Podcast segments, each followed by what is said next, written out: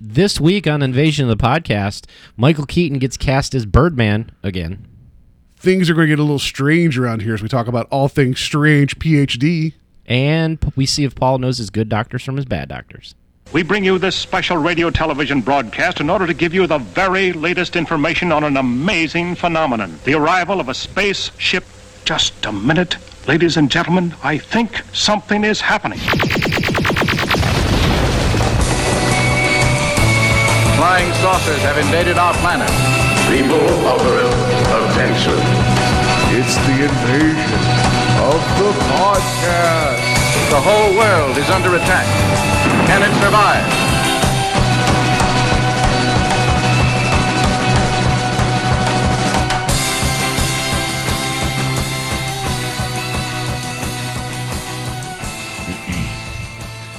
Welcome to Invasion of the Podcast. We're trying to take over the world one listener at a time.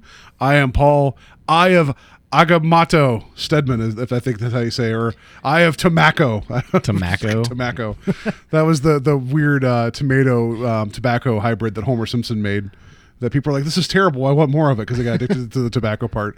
And then Joe, Crimson Bands of Cyttorak Peters. I think that's I'm how you say surprised they didn't mention the Crimson Band of Cyttorak. right? I, the eyes of the eye of Agamotto was a big- Vapors of Vitor. Yeah, I think did they mention that? I don't. I don't think they mentioned the Vapors So because we, we watched we watched the movie Doctor Strange, we're gonna talk about that. Um, I did a crash course reading of the new, more recent Doctor Strange book that Joe lent me. So there's a lot of magical stuff floating in my head, and I didn't get very much sleep last night. So I feel like this is a great time to talk about like all things trippy. It's just like I'm tired, and I read a bunch of Doctor Strange.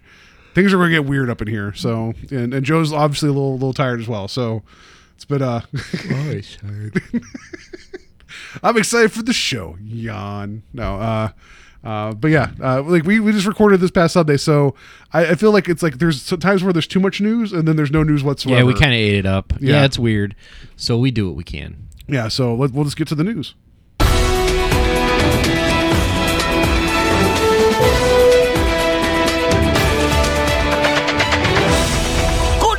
News, everyone! Uh, of, of what news there is, I mean, we, we talked about BlizzCon that wrapped up last week. Um, we had a lot of fun talking about that. Uh, the the big the big thing I think is interesting is that Michael Keaton's character's been confirmed for Spider-Man: Homecoming, and he is the Vulture. I didn't really find that too surprising, considering that he uh, looks like the Vulture. Like in the pictures, it was just like, who could he be? I was like, who else? Would, like, if you're trying to do a Spider-Man high, high school movie, you know, like what what classic Spider-Man villain would you bring like bring to this Yeah. that would have Michael Keaton involved with it? I wonder if they're gonna do the um, like the relationship he had. I think did he marry Aunt May or he almost married Aunt May? Um, maybe I know. I know him and Doctor Octopus were all over Aunt May at one point in time. Uh, and now that Aunt May's Marisa Tomei, I could. That'd still be weird though with Michael Keaton going after Marisa Tomei a little bit. That, Why would that be weird? well, I still think there's an age difference there. I think. Really? there- I think there's a. I'm probably wrong, but I think that there is. I don't know. That's a good Um, question. she just looks a lot. She looks young, and Michael Keaton still looks good. But you didn't see Michael Keaton for a long time, and then he shows up in um the other guys, like as the police captain, and that's like the first time I remember seeing him in a Oh, while. yeah, yeah. in like a mainstream like role, and it's like. You still look like Michael Keaton, but you look like you're a little sun dried, and you got put out in the sun a little bit. He looks like like a peanut, like it's just a Michael Keaton peanut. you know? Hopefully they And get that Beetlejuice sequel going. that. You know, Because I mean, like he could pull that off. Oh, Beetlejuice no is doubt. making it make up up. You know, it, it's not going to really show his age too much. and also he's playing someone who is like you know decrepit. So I mean, a corpse, yeah. Not that I'm saying Michael Keaton's a corpse. That's not. I would actually like. You know what? I, I know. I, it's probably bad to say is I would actually like to see a Beetlejuice prequel to get more of a backstory behind Beetlejuice. Oh, I think that would. you think it would ruin it? I think so. Like, because do we need to know what kind of like shitbag he was in the real world? Like, I kind of do. like- I kind of want to know, man. I think if you did, Like, who like, wears if- that if damn you- suit? If you did a quick cutaway, like the- Maybe some like, some- flashbacks? something in the in the sequel to eh, show like how he ended cool. up. That, Yeah. That'd be fun, but I don't need a whole movie showing because then that ruins a lot of the fun of like how he ended up there and becoming such an agent of chaos because he operates on a different level Mm-hmm. than a lot of other like dead people over there, right? So Right, and like I, I, I'd be curious just to see why we got to have the three times and things like that. You know, I, I mean, maybe it's, maybe it's better to not. I, I've always been a fan of not explaining things and letting your own imagination. But I've never, I've never come up with a good reason why you had to say his name three times. No, I mean the same. We're about to talk about Doctor Strange, where there's rules but not rules. So it's the same thing where, yeah, I guess you got to have a, just a device to make it go forward, right? So that whole movie was, you know, you don't want him around unless you say his name three times. So it, it's like Candyman. Like he had to say his name five times, right? In the Yeah. mirror. No, I thought it was three. Was it three? Okay, it might have been. whatever. Um, I love that. I don't know if did you you didn't watch Ted two, did you? Not yet. So there's a there's a part in it where they they're in in court and like he says something about we're gonna play the Beetlejuice card, and then like like something goes south in, in court and like I can't remember if it's Mark Mark Wahlberg or Ted, but they like lean over and he's like Beetlejuice Beetlejuice and he grabs him. He's like you don't want to open that door. Like just like he takes it like dead seriously. Oh. Um, Um. So yeah, like I think that's I. Are, are they only going to do one villain for Homecoming? Because I hope they they don't. no no don't no. They need- said there's another guy. Oh yeah, Oh. Marisa we, Marisa Tomei is 51 and uh, Keaton 65. So it's a 14 year difference. Okay. I mean, I guess I guess that's. I mean, what's what's a standard relationship anymore? But I didn't. I mean, it just that's fine. I just something about like because you think about the like Aunt May, how she's been in the comics where she is an older lady, and how like Doctor Octopus was older at the time too, and the Vulture's obviously an older gentleman as well. Um, but Says that um, well, two two villains, maybe three. oh no, do we need that many for a Spider-Man movie? No, but they do that all the time now, where they have like these like underlying villains, kind of like with Iron Man two, where you had Justin Hammer and Whiplash, Well, like the- yeah, that type of thing. like the corporate and then, then the the physical villain. Like I right, get that. and there's always like a little one. Like I, I thought I can't remember the name of the actor who's scheduled to play another villain, but like you could do like a. I, I think it would be cool if they did a like an Alistair Smythe Spider Slayer. Th- that's what I was thinking. Maybe um, Keaton may have been, Yeah, that too.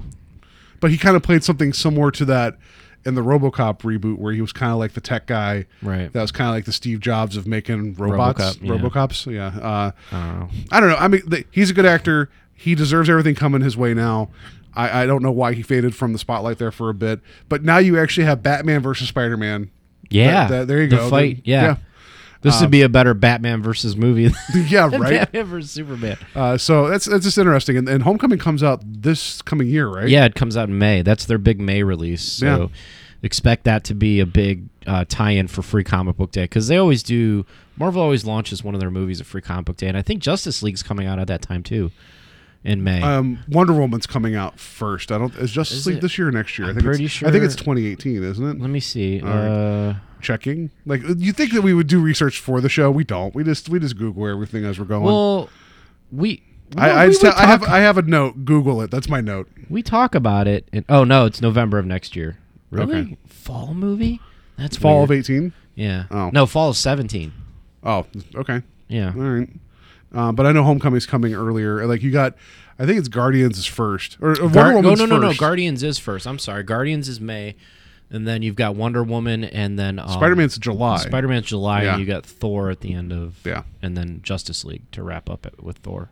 yeah, it's going to be uh, it's going to be an interesting year for for that. But yeah, the Michael Keaton way to go. Uh, just don't go chasing waterfalls, Michael Keaton. That's Yeah. anyway.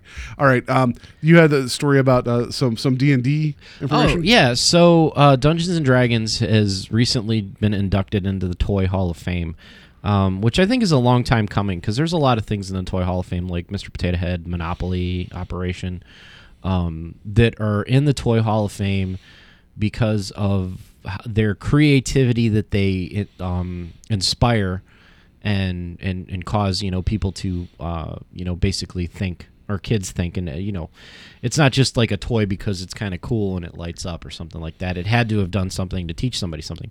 And i feel like dungeons and dragons is one of those things that should have been there a little sooner.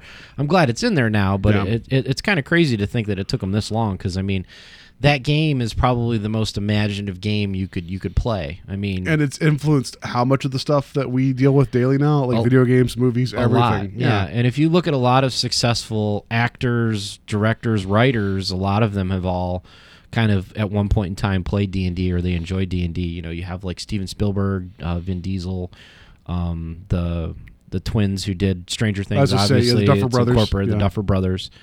Um, but I, I think it's a huge piece for anybody growing up to like to let their imagination run wild even if you're an adult too. Yeah. So no, that's that's cool. But um, yeah, they're f- finally in the Toy Hall of Fame, and um, I think I'm gonna have to go check that out because I'm, I'm gonna be in New York next year, next month. okay, is that where I, I didn't know? yeah, that. it's in New York. Oh, so that's cool. Um, no, that's exciting. Like I, I know you you have done. You've played a lot of D and D in your life. I the only tabletop I could say I've played like like actual pen and paper tabletop was a Star Wars uh, tabletop like book system in high school, and that was like it was like one campaign, and the guy running it, the dungeon master or whatever, he knew I wanted to be a Jedi so bad, but he kept putting everything in my way. And actually, no, I didn't want to be a Jedi. I just wanted a lightsaber. So he had to, he he kept creating all these different barriers for my character, not like as in, in the game. I'm talking like hoops I had to jump through in high school to be able to have a character with a lightsaber. and then I remember something happened where our ship that we that got a, a mynocks attacked the ship, mm-hmm. and one of them latched onto my lightsaber and took its capacity down by half. So my lightsaber went from a full lightsaber to a, A half. short? Yeah, a half lightsaber. that seems like a stretch, but It's I'm high school. It's, that- it's a sight gag. And I, think, I think he thought it was funny that I'd be running around with half a lightsaber for the rest of the campaign. That's kind of mean. Yeah, I agree. I agree. That's not So, how you run games. Nope. That's why I never played it ever Run again. games, you run games to have fun. Yep. Um, and that's no fun. I mean, there has to be a challenge there. You don't want to just hand everybody everything, but you kind of want to give the players, at least when I run games, you kind of want to give the players something that they want. At least give them, set them on a path. Otherwise, there's no, there's no fulfillment. I mean, Yeah. you, you know. So I know some people that run very strict games and the dice tell the tale, and I know some people who run loosely and they just want to have fun. Um, I try to find a middle ground, but yeah, So, how accurate was the community uh, Dungeons and Dragons episode, the it first was one? i mean it was i don't want to say it was accurate or anything because i mean it's interpreted to like house rules and how you do stuff Yeah. because like some people but it was pretty accurate um i mean you can get like as descriptive and like like acting as much as you want or you could just kind of describe it i mean i've played games where people have done voices i've played games where nobody does voices and everybody just kind of like talks and you know you could you could see like the own the own person's personality come out in the character versus role playing a character and it's like you got to be like hey wait a minute you're your guy's your guy's a lawful good paladin. He would not be flirting with these with these um with these whores like this you know it's like you, i know i know that kevin wants to do that but but does uh you know your paladin want to do that no he doesn't so you know you gotta you gotta put him in check like that Got to But- roll the dice. Like, I Yeah. got plus five to libido. be It's like, what? oh, they would be all over you. They- Yeah, exactly. um, so there's a lot of like jokes and eye rolling, and there's a lot of tangents that happen. But I mean, I remember times where we would play for like eight hours, and and I, we'd probably get about three and a half hours worth of playing done because it would just be like, okay, let's break for food, and then we would just sit there and chit chat, talk about our week, and then we would make a couple jokes about a TV show or a movie. Then there's always the phone passing around. Look at this meme. Look at this, and then it's like, okay, let's get back to the game. Back to the game. Back to the game. So Oh. it, it's it's a lot of wrangling, but there's been different levels of playing it. But if you've never played Dungeons and Dragons, and I can't you, I can't say just go out and play it. You have to get a good solid group to play with. Just go buy a book by yourself. Yeah, just run and, a and- game. and just for yourself. Yeah, run a game by yourself. and just just play. Just kind of like how you set up tea and you got all your stuffed animals around the table. Be like, okay, Mr. Buttons is going to be playing a ranger, and then Susie over there, the one-eyed doll, is going to be playing a priest, and I'll roll your dice for you. Tea Party D and D. That Yeah. needs to happen. Tea Party D and D. I like it. That sounds like a like a web series. That sounds like a web comic Yeah. that should happen. Tea and if, Party and if we D&D. were if we were more creative, other than talking to a mic, it would happen. I don't know what we Right? do with it I though. know.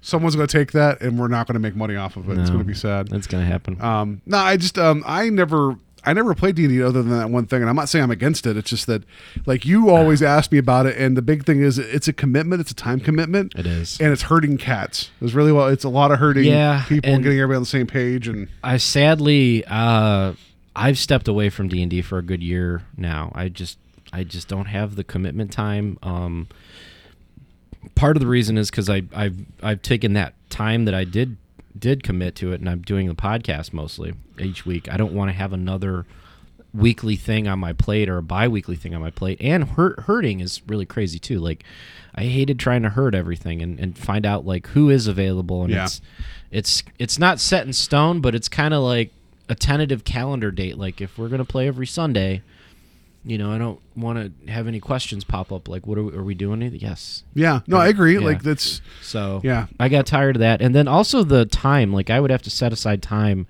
to work on everything. So and it, you know, it's a little. It's it got a little frustrating because like there were times where I would sit down for two or three hours and start working on a, a part of the campaign, and then I would sit down and we would play for 20 minutes and it would all get thrown out the door because somebody wanted to go do something else and i'm just like all right now i got to do this off the cuff and forget about these two maps i just drew. Oh. And it's like you're gonna go you're gonna go to another town now because you don't like the the equipment Wow. that they have for sale here. And i'm like all right let's just forget about this adventure in the warehouse district that's so oh. but um, it didn't now- always happen like that so a lot of a lot of my uh, like older game running was like a lot of off the cuff stuff so So now that you now that you're a homeowner and you have the space, I think you should rent out part of your space just for people to play Dungeons Yeah. and Dragons. Yeah. So you you could have a D and D B and B. d&d b&b There you go. there we go I just I just want to I had that in my head. It D&D, wasn't. B&B, I thought that D&D was way funnier in my head. Yeah, and I was, was. waiting for it to come out, and I was just like, ah, yeah. Anyway, so yeah, Dungeons and Dragons in the Toy Hall of Fame. Probably they're going to put it right beside the Bop It. I don't know if the Bop It's in the Toy Hall oh of god Fame. i hope the Bop It's not in there it shouldn't be in there doesn't make any sense to yeah, like it's going to be right there by laser tag. It's going to be there. oh my god like, i love um, laser tag What what are some useless toys that you know are going to be in the Toy Hall of Fame that you're like, why Well, is no, this they here? said the Toy Okay. Hall of Fame was supposed to be toys that are like innovative and and uh, promote creation and imagination. like a Bop It. That didn't promote anything except for standing in one What spot. about what about Simon pa- pattern oh, recognition? S- Simon was probably definitely in there. okay. What about Skip Bow? What's that? Remember the skip bow, that thing you put around your ankle and you it's like you twirl around and you kind of like jump like those. No, like, oh, that's the same mind. thing as the Bop It. Nobody's gonna. As I do all the hand motions and talking about Yeah. it, describing it, I'm like, it's the thing you put on your foot and then you do the thing. How many pogo balls do you think made it into the Toy Hall of Fame? Pogo balls. Remember the pogo ball? Yeah, the one that. Yeah. You, oh, No, okay. Anyway, how many were there? I don't know. There's only one. They're different colors. I just want to think that there was like a pro style one that they made. like yo-yos. you could get like the the wood and string yo-yo, and then you got the the butterfly pro Yeah, you got yo-yo the- and stuff. You got the pro pro pogo ball. Yeah, I that always was intended- confused by that with yo-yos when I was a kid. I'm like, why is there a pro level yo-yo? What? Well, actually, I can answer that. One Why? is like because the friction of the, the spindle in the middle of the yo-yo, like Yeah. so, you can actually make them where the, there's different frictions, and like the more friction, sorry, the less resistance, sorry, yeah, less resistance you have, the more the yo-yo is going to spin. So Mm-hmm. you could do a lot more with it. And I'm sure there's probably different weights, probably different string types. There's probably I know I had one that was pro style that had a little silicone, uh, not gear, but that was wrapped around the spindle, so that way there was even less friction around the main part as it would spin around the silicone, and the the, the rope, the rope, the string was wrapped around the, the silicone part. Yeah. we need we need more toys that are made out of weapons. Yeah, uh, you think that the Toy Hall of Fame has nothing but all those ninja stars we lost Yeah. as a kid, Weapons. yeah, a section and the just butterfly knife? It's like here's a toy for a a kid. section just called weapons. Kids that there's there's a like a like an empty cardboard tube from like uh, Christmas from the wrapping paper that just says lightsaber. Like I would love that section. There was. Do you remember uh, the Saturday Night Live skit with Dan Aykroyd where it was the Consumer Council one, where um oh what's her name uh, from Third Rock from the Sun. She would be like the consumer advocate for all these unsafe toys, and Dan Aykroyd was the guy who was Yeah. trying to sell them. He's like, "Oh, look at that! It's like it's it's a Johnny bag of glass. It's just Johnny bag. It's like, sir, this is just a bag of glass." He's like, "Nah, look at that. You got some shapes in there. You got some fun, Johnny bag of glass." It was just like, shaped like Johnny Baker class. I do remember that one too. and there was one. It was just a bag full of oily rags.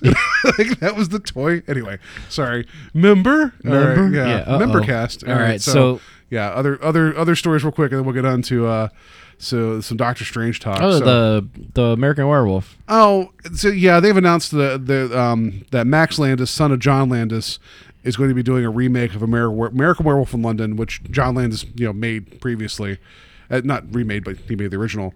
Um, this is interesting just because it's the son redoing it. Yeah, I think that's interesting in a point because a lot of these remakes have nothing to do with generations and and like second generation filmmakers taking taking the reins. Like uh, there a lot of times like people who write like novelists and things like that, their kids will take over. Um, well, like Joe Hill has been writing a bunch of stuff, and he's Stephen King's kid, Yeah. and, they, and they're writing a lot together now. You know, and it's like that's interesting. Yeah. But like actually remaking, like Landis is known for a number of things. do you think he ever gets mad if like he writes something better than him and be like, I made you. I mean, I think you know, I think he'd be proud, be like, "Oh, Yeah. this is the thing people love, and you made it better." Like, you know, I'm sure King probably feels like that about his son all the time. Be like, like I would not have thought of that. Where'd you come from? Oh yeah, me. You know, like, like so. Until we see more information, there's people I already know that are kind of like um, worried about this or think it doesn't need to exist. Um, I agree. American Werewolf in Paris was a piece of shit movie that shouldn't have happened. Do you, do you remember American Werewolf in Paris? Yeah. See, that's how bad it was. Uh, this, um, we've talked about remakes before, especially I know we had the hot button topic of the Ghostbusters thing in the summer. Um, until you show me it, I I'm, I can't make a definitive if I want to see it or not. I just hope that one, like I would love to see them keep practical effects. Like don't go CG. Like keep it because that's why that movie like the the transformation in that movie still freaks me out. I've talked about it before. Um, and also find a different angle. That was it was a really uh, interesting mix of horror and comedy. I'm not saying don't do that, but there was also a, a xenophobia to it because this was an American in London and then trying to understand some of the social norms and and everything going on there too. So it was like, you know, just fish out of water that happens to turn into a werewolf, you know. I feel like, uh, I mean, if if Landis wasn't really doing it, I feel like that they should go to a different country. You know, because like in our day and age, is for a remake, I think there's other countries that you could explore that would be a little bit more xenophobic.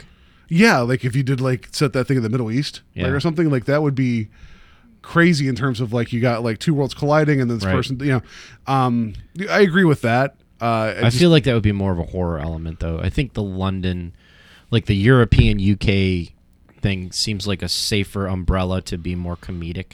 Like I don't think it could be funny if you did like American Werewolf in Baghdad.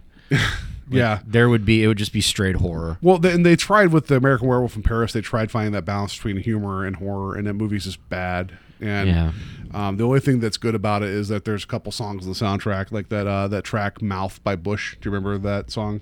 No. Okay. Never Wait, mind. yes, I do. And they, they did a remix of it for that that album that was actually really solid. Hmm. Like uh, so. There were a lot of good Um, like '90s uh, movie soundtracks. Like whoever they had running the the comp. Is that Thunder? Uh, I think it's a I think it's a werewolf. No, I, Uh, the, whoever they had running the compilation on um, an American Werewolf in America. uh, those soundtracks back in the '90s. How about an American Werewolf in America? Like you have this guy gets bit by a werewolf, but like he's like down in like you know, down, down in like like Georgia, just gets just gets bit and he's just In America? In America. That would be funny. that would be kind of funny, actually. Oh, um, so that yeah, sounds like something I want to see James Gunn direct. yes, that would be that'd be fun. Yeah. Um, so yeah, I don't know how I feel about it until I until until there's more information. I just know it's happening. Um, I also know that American Werewolf in London is one of those movies that um, has has stuck with me. I've talked about it previously.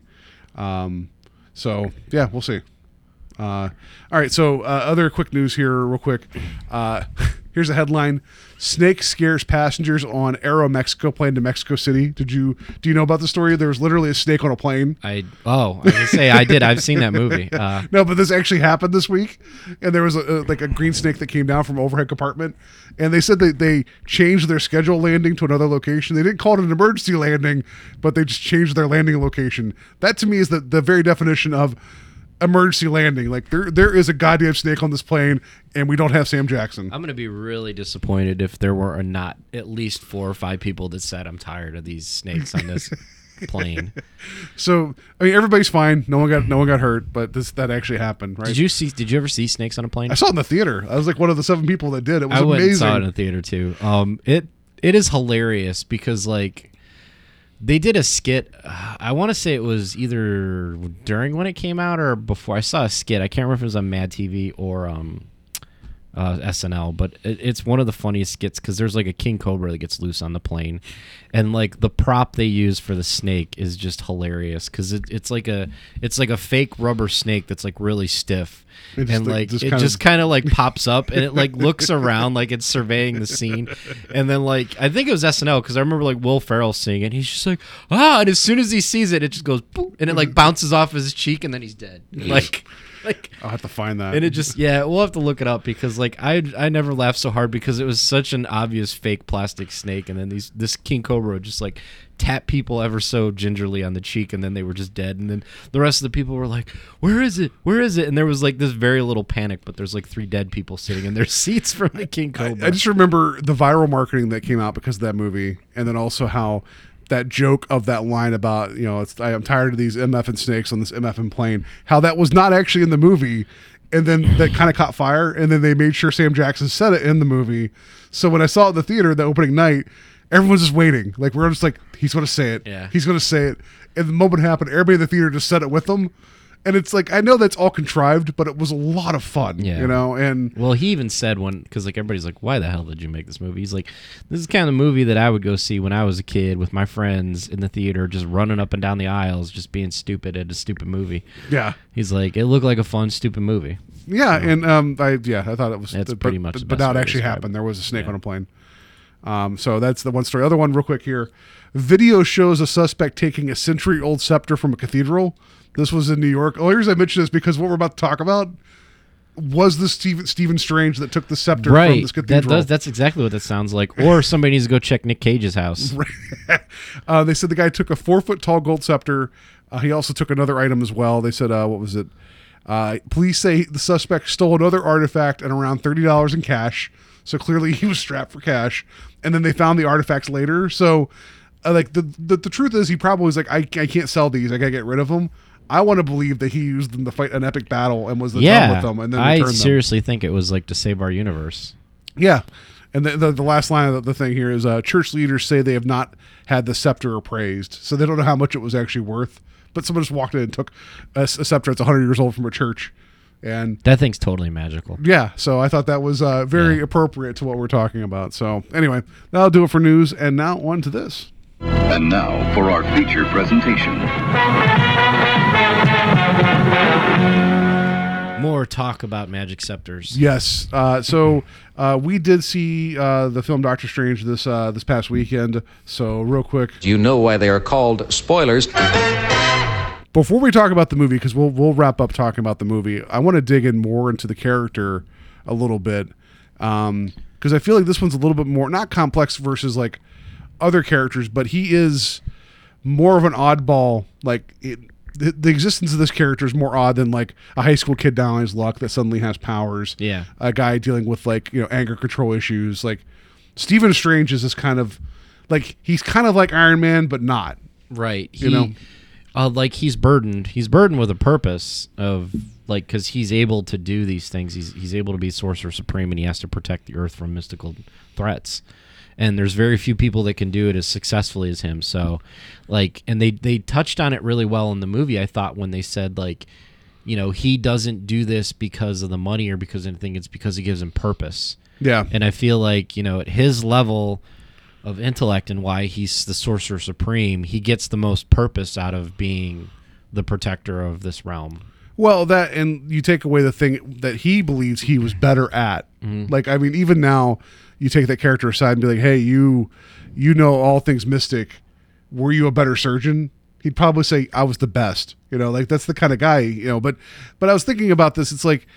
It, he, uh, Stephen Strange, Doctor Doctor Stephen Strange, not well, you know, Mister Mister Doctor, or Doctor Mister, whatever they, they said. That was Mister Doctor Mister Doctor. Mister Doctor. Um, he is one of the big heavy hitters in the Marvel universe, but he's always in, he's always kind of in the background waiting. Like he's always that guy that you don't always turn to him first. He's always having to be like, "Oh, I'm I was reading this really cool book. You wait one second, guys. Oh, I'm going to solve everything. All right, I'm back to my book now." Like it's all he's always this guy that he's always your last resort because by the time you need him, you you there's nothing else you can do. You just got to you got to contact him, right? Yeah. Um, so like he's always been a heavy hitter in the Marvel universe. I wouldn't. I would argue that like in terms of I know that Marvel stepping forward with their movies because they didn't have the rights to some of the characters they wanted. They have given some of these characters a bigger purpose. Like Iron Man was never the big one of the big major factors in the Marvel universe until the movie got big, and then suddenly Tony Stark is like the man, you mm-hmm. know. And Yeah.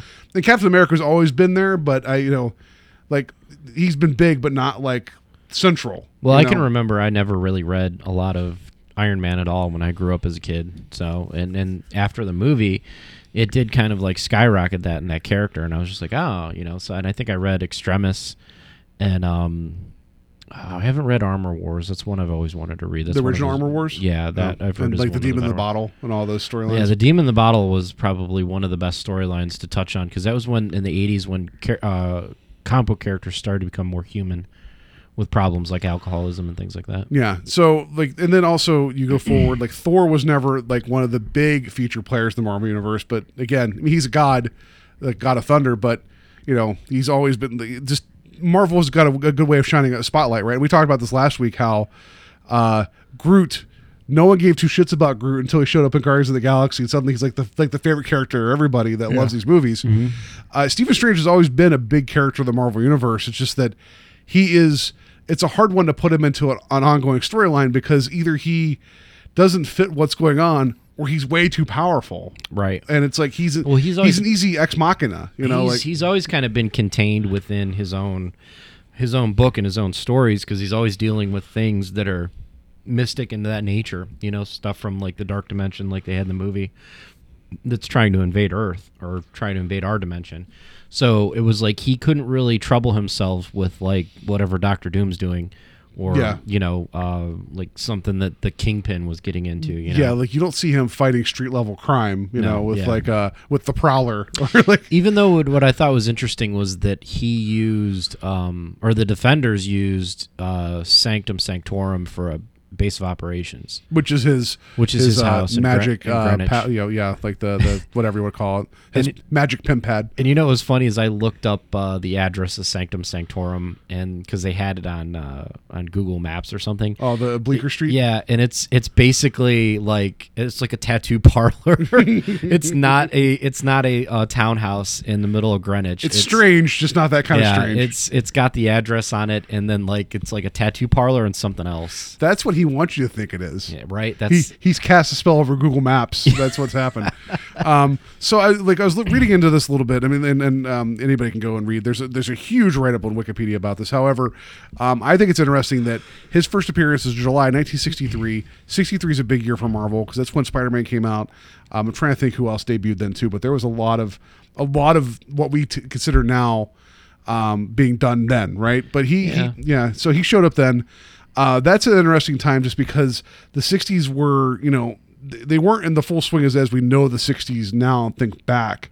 Um, but he was there before the big prevalent um, like use of like hallucinogens and before acid rock and before like progressive rock albums and like you know later Beatles and later Zeppelin um, so it's just it's just you could tell that like there was this weird percolation of like we're going to just get trippy. And in his and and um uh not Jack Kirby it was um Stephen Steve Ditko. Steve Ditko. And it's just there's something going on then where we're in the middle of a space race. We're six years away from going on the moon. Um science is like you know like it's still this like plane that you don't know where it's going to end. I mean i still it's still like that now but like possibilities were limitless then and people were expanding their mind. And the idea that this guy is using magic to save the world is a big step. Not just magic but like going to different levels of perception different dimensions everything. He, he's very much like in the fashion. I think he was more what the fantastic four was about before fantastic four was like in terms of them being the cosmic and going to the weird You're- no, and you're all right. that. You're right. Before Fantastic Four j- started jumping into space and worrying about things like, uh, you know, Galactus and the Skrulls and things like that, you had uh, Doctor Strange worrying about things like from the Mystic Realms and things like that. Yeah. Yeah, so I just thought it was interesting, like because I went back and took a look, um, like the July '63 when that came out. I was trying to see what the music scene was at that time, and uh, there was Jan and Dean. Number one song, "Surf City," was the number one song in July. One of the songs. It's like we we weren't quite there yet with the music, to, like because I was thinking more. You get more like the the like not not the Byrds, but you get into more of the the trippier stuff later, like the acid acid more progressive, Yeah. like you know Jefferson Airplane, all that yeah, stuff. Jefferson Airplane's definitely a Yeah. vibe I get from. Uh, like just play White Rabbit over and over again while you're watching um, Doctor Strange, and it probably wouldn't feel out of place, you know. Right. Like, um, so uh, it's just really, and it's interesting just because it's like I think it's one of those things where, I, from a pop culture and creative standpoint, everything was kind of, kind of expanding and thinking of this, and and all of a sudden this guy's a comic book character. Right. you know and it's like he he is a living acid trip. Let's just and that's even more so and this gets to uh, Joe lent me the, the more recent Doctor Strange uh, book that I'm sure was launched in advance of the movie to get people excited for this. Yeah, and they had um, they had Jason Aaron helmet, which was it was really good. I I That's his, the first book of his. I've uh, that writer I've read his of his he's stuff. he's got a lot of good work. Like he's like writing him, he's yeah. writing he's still writing Doctor Strange. He's writing Thor, and um, I remember I told you like like I wasn't sure about picking Thor up, but I I'm really into it. But uh, um, that storyline was was actually uh, a really good one where he basically is is fighting to struggle to save magic. Yeah, and and and it was interesting in the sense that like um just like how I love J. Michael Straczynski's writing, how he acknowledges all that came before and is able to pull one or two bits out of like the history of the character and make it make sense for the story. He's tearing everything down to to say, but now we're going to start over again, and that was the whole arc of this book that we read. It was uh that was uh, what they call it. There was a couple different arcs in that. It was 11 like the death of magic or yeah, something. but- like the new face of magic, and one of the one of the arts t- chi- chapter titles was uh, "Puking Without Puking" was one of the chapter titles too, which was weird. Uh, but it took him at his height, and then just brought him right back down to where he has very little around him, and, and magic slowly returning. But how do you still guard everything Right. when there's like it's it's slowly coming back? I liked I Um, liked how they brought in a lot of people from the whole uh, Magic universe. You know, you had like you know uh, Jericho Drumm, you had um, Scarlet Witch, Yeah, Brother uh, Voodoo. Brother Voodoo, or Doctor Voodoo, Dr. Voodoo, or sorry. Brother Voodoo, Doctor Voodoo, um, and then um, uh, who else was there? There, uh, well, there was the Mahatma Doom, which I'm not sure what that is, but it looked like Doctor Doom, but kind of has found peace. Did you see that Uh-uh. brief bit? Oh, anyway, uh, but it kind of it showed that it was just more than just him fighting this fight, and everybody also, Oh, Magic. yeah, and everybody kind of also had this feeling of like, what are we going to do because this this is how we function, and also it broke down. And I suggest pick up these books because it's like even you'll go watch the movie and the movie's good and it gives you the idea of like what could be out there. I think the comics can give you like I think whenever they gave this guy's like here you're going to write Doctor Strange, he took the word strange and ran with it. Because Yeah. it's just like you see Stephen Strange. Here's a guy who sees so many levels at the same time of what's going on around. Like he sees all these different layers of magic on top of New York, and he's trying to fight this good fight, and also knows that for everything he does, there's a cost. So his whole entire lifestyle has changed because of how much he has Yeah, used magic. like- and that's something I never considered about the character. Like I like that when they tied back to when he first met the ancient one, and I wish they would have used it in the movie is like when his hands were destroyed, and he had to learn how to punch again. Yeah. and it was like because you know he starts down the the martial art path first before he gets in the mystics, you know, in, in the movie and, and, and even the comics. And I like how I can't remember if it was Wong or if he just had a general flashback where he was training and every time he would punch obviously it would like it would hurt like hell because his hands were his nerves were all damaged and crippled. So he couldn't form a fist and he couldn't punch properly. And basically he had to learn that even though he wanted to punch it was always going to be painful. And that's Yeah. basically related to how his spells were. It's like yes these spells come at a great cost Yeah. just like you having to punch something right now um, I also liked how they had him eating different foods and things like That's that. That's what I'm talking like talking about strange. Like his, I had such an Addams Family monsters vibe of, Yeah. of Sanctum Sanctorum in this whole in this book because, and and in the in the good, um, there's an introductory character of this girl who has a problem and she's kind of like the the the surrogate for the reader walking into Strange's world where she had a really weird problem. That was something that was something like a Clive Barker book Yeah. where she had the demons flying out of a, a mouth on her head. It was that was creepy. That Yeah. bothered me. But she's a librarian, so she's fascinated with this place. But it's like every time you turn around, there's something ridiculous going on, and, and almost in a Men in Black kind of way too. Yeah. where it's like, no, don't don't don't don't, open the fridge. Yeah, Don't go in the basement. Yeah, I like Yeah. that too. And then like when they go in the basement at the end, you're just like, oh, what's in the basement? Yeah. Yeah. And, but then um, Wong is making him food, and it's because he can't eat normal food anymore because the, the toll on his system. And it's like tentacles and goop and just garbage and just all this stuff. And he says, I forget what he says. It tastes like uh, tastes like cancer to him. I think is what he said, or something like. And it's like he doesn't even like it, but he knows he needs it Yeah. to keep going. And that's a side of Strange that I never thought about before. I always thought of him as Like being the physical taxing on his body. yeah, I just I mean I knew that he was Sorcerer Supreme, which I'm gonna say this right now. I don't know why Marvel didn't reach out to Taco Bell and have a, special Doctor Strange Supreme menu going along with this movie so you could have a burrito sorcerer supreme. That I think I I think that's the biggest whiff and miss. Nacho Sorcerer Supreme. Nacho Sorcerer Supreme, where it's like you got a little bit of that late night magic, fourth meal magic. and by the way, Joe, everything comes with a cost. You, you dabble in Taco Bell magic, it's going to come back later. It is going to come back later. Um, I just I feel like they missed out there. Yeah. Um, Just yeah. oh, I'm in the toilet. I made a deal with Dormammu. Dormammu. Dormammu. Um, so, uh, yeah, uh, I, I that's something that like you they try to humanize uh, Iron Man for the longest time because of the shrapnel in his heart. Like, so he needed the suit, he needed the arc reactor. Um, so they had that, and they also had the whole bit too with him being alcoholic because of all the stuff going on. Like he- there was there was a humanizing element for Strange. It was his hands were messed up, but then he had this whole other world open to him. I never realized, and all the other times I've read about him or around him, like in terms of other books, like uh, Straczynski's run on the Amazing Spider-Man, um, Strange was an ancillary character there for a bit and would kind of help him along the way with some of the stuff going on.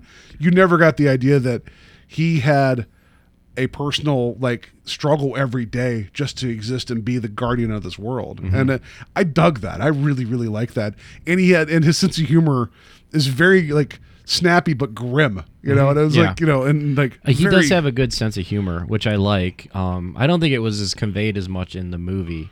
Uh, No. but I, I feel like that they could they could probably write that in a little bit better because even in the original Iron Man, like Robert Downey Jr. slowly became more cynical in in all of the the, the Marvel movies. yeah You know, even from off the rip with the first Iron Man. But I yeah, so I just I enjoyed the book. I enjoyed um it also had a very Sandman vibe to it, like a Neil Gaiman type of like yeah, like like you you just trust like you mentioned um Beetlejuice, which I think is a really good example of well, this yeah, kind of world. because he had those things in the fridge that were like the sandworm. sandworms. well, yeah. not even, but even then, it's like you're like you're like, why did it say the name three times?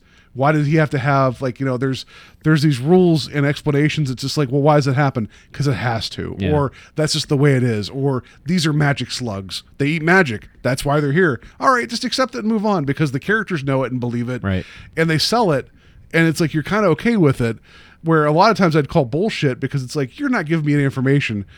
The thing is, when you go to like sorcery and magic, I can't call bullshit. you on it can't it's yeah like that's you're the like- best thing yeah. about magic based things is you're just like ah it's magic that's how it works i think it's why a lot of people are really accepting harry potter and stuff like that Yeah. you know they don't try to think too hard about it they're just like oh those picture frames are magical that's why everyone's alive in them That's I, I kind of Mary punched me when I was just like, oh, I'm glad to see that uh, Harry Potter grew up. But that's I, I basically believed I was joking that Doctor Strange is just the next Harry Potter movie. She did not like my my response to that. but doctor strange and harry potter are completely different in terms yeah, because magic doesn't come at a cost, and there's not wands and, and waving around of hands and everything. No, I mean I don't. I think it's. I think it's a lot different. Like in as far as like you know, because like we were talking, like Strange is very psychedelic. Yeah, Like they don't go into different dimensions and things like that with with Harry Potter, and all of their threats tend tend tend to be grounded in like on Earth with other wizards. It's like they're not out there fighting like Dormammu, or um, I'm trying to think of some other villains that that like um, you know like you've got Mephisto, things like that. uh, Nightmare. Nightmare. Yeah. You've got a lot of like villains that just come out of other dimensions that, that end up like fighting with Doctor Strange.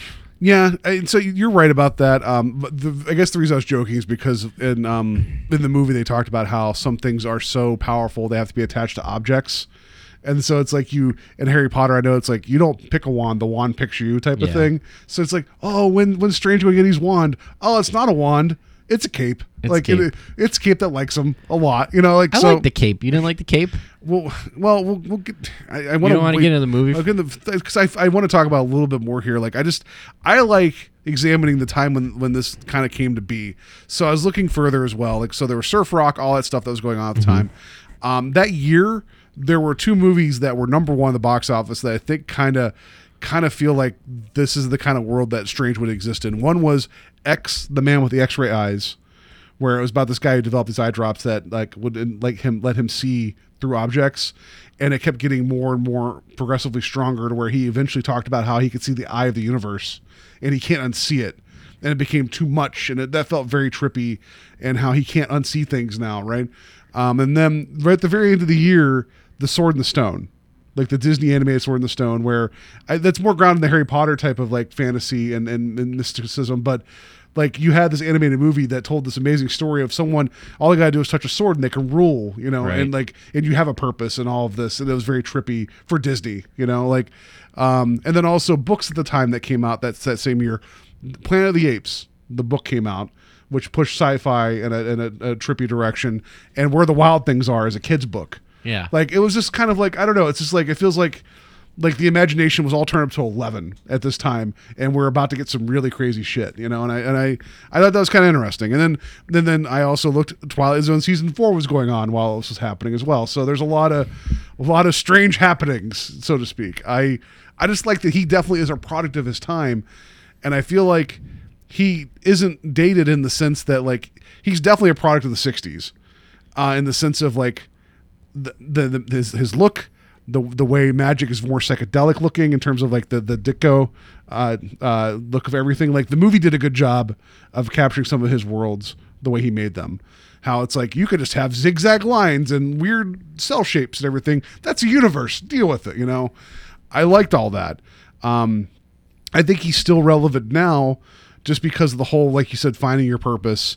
And also, I don't think the, the story of someone who is egotistical and full of themselves and gets knocked down a peg is ever going to lose, like, it's never going to age out. No, You know? yeah. So.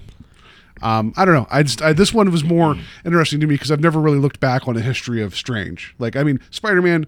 You and I could probably do, and we will, many more hours talking about the the evolution of Peter Parker, Right. and Bruce Wayne, and we we know these. But Strange has always been that one to me that's always been on the periphery, and I never bothered looking. So I'm glad I looked. I'm glad I read those books. It's a really fun run. I had a lot of fun reading those, and and the stakes were high too. Like finding out that the payment that Strange is paying for his magic that he didn't even know was really cool. And I don't want to give away that if people want to read the book run. Yeah. Um, yeah, I don't just and there's a Cleveland joke in there too, so I enjoyed that as well. Oh my God! Yeah, I forgot about that. now that you bring that up, I was like, really, really, Doctor Strange. But then they brought it back. They, they brought it back around to where they, there's another joke about New York at this, you know, like you know, basically Cleveland making fun of New York. But anyway, um, I liked the book run. I liked how where it was left, where magic was slowly coming back, and he was still the protector. And he may not have magic, but he definitely has a baseball bat that's wrapped in magical barbed wire, and he's just running out and beating shit up. Yeah. with a magical baseball bat. It was like I thought very, that was like- pretty cool when he like goes. It's like he's going to find that bully that beat him up at the end, and he's just like, "You, Yeah. remember you? I got this bat now." Like that demon's like, "What?" Yeah, you Like- can see like a purple smear on the ground, and everyone's just like, like he's just sitting there, like, and the whole thing too is like, if you if you pass by somebody sitting on the ground mumbling to themselves, that might be a wizard protecting the world. Is a really fun idea. That like people, this might not be mental illness. That just might be a wizard. You know, like all hobos are wizards. That's what I learned from Doctor Strange. um, but the movie, the movie, um, movie was good. I liked it. Um, like I recommend going to see it. I'd probably recommend to go see it in 3D. Um, I did not see it in 3D because just just timing and whatever. Um, I think the visuals probably are just astounding in 3D. Did you see it in 3D? No, I didn't. Okay. I can't stand 3D movies. Oh, but this one it just felt like also like what kind of magic? Okay, so the magic of the people were making shields and weapons, and then waving their hand, and then making buildings multiply upon themselves and spiral out. Yeah. I don't know what kind of magic that is. It was a weird effect. Well, I think like they did a good job of like capturing the different dimensions, like the mirror dimension, and uh, a lot of the art that Ditko used was very trippy, and I think you got that when he went into a lot of the different dimensions. Yeah, I was smiling in the theater whenever there's the bit where uh, the ancient one knocks his uh, astral form out of himself Mm-hmm. and just sends him on a trip, just like like a literal trip through everything. Yeah. and he's just flipping and falling and fumbling. And I'm sitting in the theater, being like, I'm sitting in a theater full of people watching a Marvel movie, but it's just this is just what is going on right now. Right, it's and like I an was acid smiling. trip. Yeah. Yeah. it was it, that was a lot of fun. Um, uh, Benedict Cumberbatch as Strange, I thought he was really good. Mm-hmm. I didn't have any doubt that he wouldn't be good. No, I didn't. either. Um, I think Rachel McAdams didn't get much to do. Um, yeah, I don't understand her part. Like it, it. I understand that she was kind of like a, a love interest that had to be there for your your atypical storytelling, Hollywood storytelling. But like, you know, she and like her character, like I don't really think her character is that Im- impactful in the comics because like eventually, like he gets like uh, he gets like Sorcerer Supreme off the rip, and then like I think his main love interest was his apprentice Clea Yeah. in the comics. Yeah. So like, and she wasn't in the movie, but um, yeah, I didn't I didn't really like like or hate Rachel McAdams' character. Um, I really like Tilda Swinton as the ancient one though. Oh, she was really good. She reminded me of Yoda a lot. Yeah. She very very but not as like I don't know, not as I don't know how to explain it. Like she cuz like when you find out about what she was doing that really pissed off Mordo, like that doesn't feel very Yoda like, but at the same time like her mentorism for him very much felt like like the Luke Yoda relationship. Well, but she also is also kind of tipping your hand to finding out that like someone that you've like always fought the good fight with has something else going on that they know what they're doing, but Right. goes against everything that was told to you. Right. Uh, It's like that. Not that And if Yoda, you- not that Yoda didn't know, but Yoda also knew that like there was something. He he didn't tell everybody everything because like they weren't ready for it. And if you Yeah. think about like what Doctor Strange becomes, that's basically the Sorcerer Supreme in a nutshell. Yeah, Because like he would have to make those same choices that she made. yeah. So Um, no, she was really good at it. Uh, the uh, the like this like I said, the effects like are just you are unreal. Like the commercials don't do it justice. No, they don't. How twisty it gets, just with the cityscapes and the different dimensions. Um, there's a whole like also that's the other thing too. I don't understand other than showing that they're breaking in these other dimensions. I don't. It felt like almost like oh yeah, well I can make a building twist like this. It's like yeah yeah yeah, I can make a road do this. It was very much like can you top that? Like you know, show me what you've got with magic. Yeah. It was very kind of like, why don't you guys just fight as opposed to Right. try to make you go, I don't know which way is up right now. Like that was kind of, it was cool. I don't know how practical it is from a, a combat stand, uh, you know, whatever, right? Because there's the big, them running through all the debris and it was all reforming bridges as they're running and it was really cool looking. And I can't even begin to imagine how the screenwriter and the director go to the special effects people and be like, this is what we want to see. Like, how do you describe that sequence to them? Yeah. And then they come back and be like, is it like this or like kinda? Like, how do you how do you show them that? you know, with, like with the stairwells like like changing and, and dropping, it's like you're you're running up a stairwell and then it changes into something else and it's just like you have to keep changing this. I wonder if and the audience has to understand and follow with it. right. So credit to them that I never once felt com- like unless they were trying to make you feel discombobulated with some of the scenes. I always understood where everybody was in relative uh, and and the points of the action, which is very important for those type of scenes where they'll just become a mess. Yeah. Um, yeah, I was a little disappointed they didn't have the Book of Shanti in there. Um, Yeah. like because that's a big staple for Doctor Strange. It's like his Bible. when I was going to mention that because a- as I was reading, I found out that the the Book of Ashanti is like you know one of his big things, but the the opposite of the Book of Ashanti is the Darkhold. which is an Agents of Shield, shield right now, Yeah, which I didn't know that until. I mean, I knew the book was in that, but I didn't realize that that was the other half. yeah, like or the, I should say like the yin to yang, and that's cool. Mm-hmm. Like now I'm like shit. I want to watch more Agents of Shield now, which I've Agents been of watching. Shield is pretty good right yeah, now. Yeah, Um, I didn't realize it was like that direct of a connection. I didn't know that. Yeah. Um, I yeah, and also, how do you feel about uh? Here, wait one second. Do you know why they are called spoilers? That the Eye of Agamotto is the time gem. How do you feel about that? Um, I think that's kind of cool. Although I don't like think that the Eye of uh, Agamotto is Agamotto, Ag- Mr. uh, Roboto. I don't think that it's that its powers are like. uh I think it does a bunch of different stuff. I don't think it's like time centric. You know. Yeah, I did like though that like I read that the director wanted to rebuild a city at the end of the movie because he says like every superhero movie involves like at the end of the movie there's a big fight in a city, city totally gets destroyed. He's like I want to do the opposite, so he rebuilt Hong Kong. I will I will give them that like as much as I felt like I mean the movie's not anticlimactic, but something about that sequence didn't feel like so like I would have liked to seen Wong and all the other people at the Sanctum fighting Yeah. Kaecilius. That would have been more While- climactic. while that's going on, While that's know? all going Yeah. on, and then when they show up, they undo it all. I think that probably would have like dipped more into budget wise and time wise to film all that fighting. Yeah. But like I wanted to see it because Wong had the wand of Watoomb. Yeah. And um, there was a uh, Nico Maru's staff was there too because I think that was her mom. It's like it's like a staff with a like a circle on it, and um, she's like a she's like a big uh, sorceress in uh, the Marvel universe right now. She showed up in Runaways with your boy Darkhawk, yeah. and uh, like like she had that staff. So that that showed up. I was like, oh, I know that staff. And I just, but it was cool watching the world like be remade, like the whole, like the the rebuilding of a city in reverse, Yeah. and how that affected the fight. But I almost, I just, I felt like there needed to be a more with that sequence in terms of the fighting. You're right, because it just felt kind of something about that.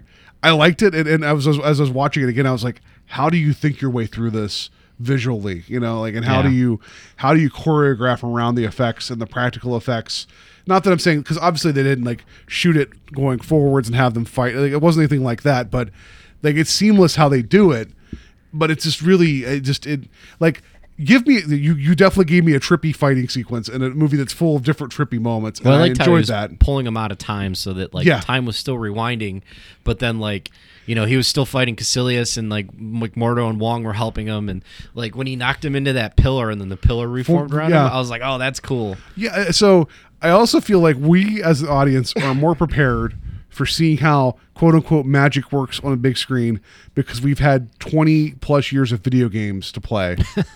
and I and I mean that sincerely because Doctor Strange was playing this like Prince of Persia. He kept Oh, like the time rewind, yeah. yeah, and it's like, and it felt like you know, and he had infinite recharge, right? Like, because he even showed the visual of him having his hand with the the green The magic construct, but you saw like the little, like the whatever it was sliding over and going back to show you visually of how much How like he's time he's affecting. Yeah, I thought it was neat how he did that with the apple. Like you It- could, it was like a yeah. dial. Like he Yeah. could turn it. I was like, and, and, oh. and it's, it sold you on the oh he's getting control of this i understand now and then later on when it becomes like it's, some reviews i've read said that it didn't feel very like not as smart as strange felt it was smart how he un, like solved everything i like that he used his science logic mind to like to screw up all the mystic stuff. I thought that was kind of fun. Where he's like, "Oh, I could control this, but I'm gonna use my brain to beat you." I thought that was awesome. Like Yeah. I really dug that.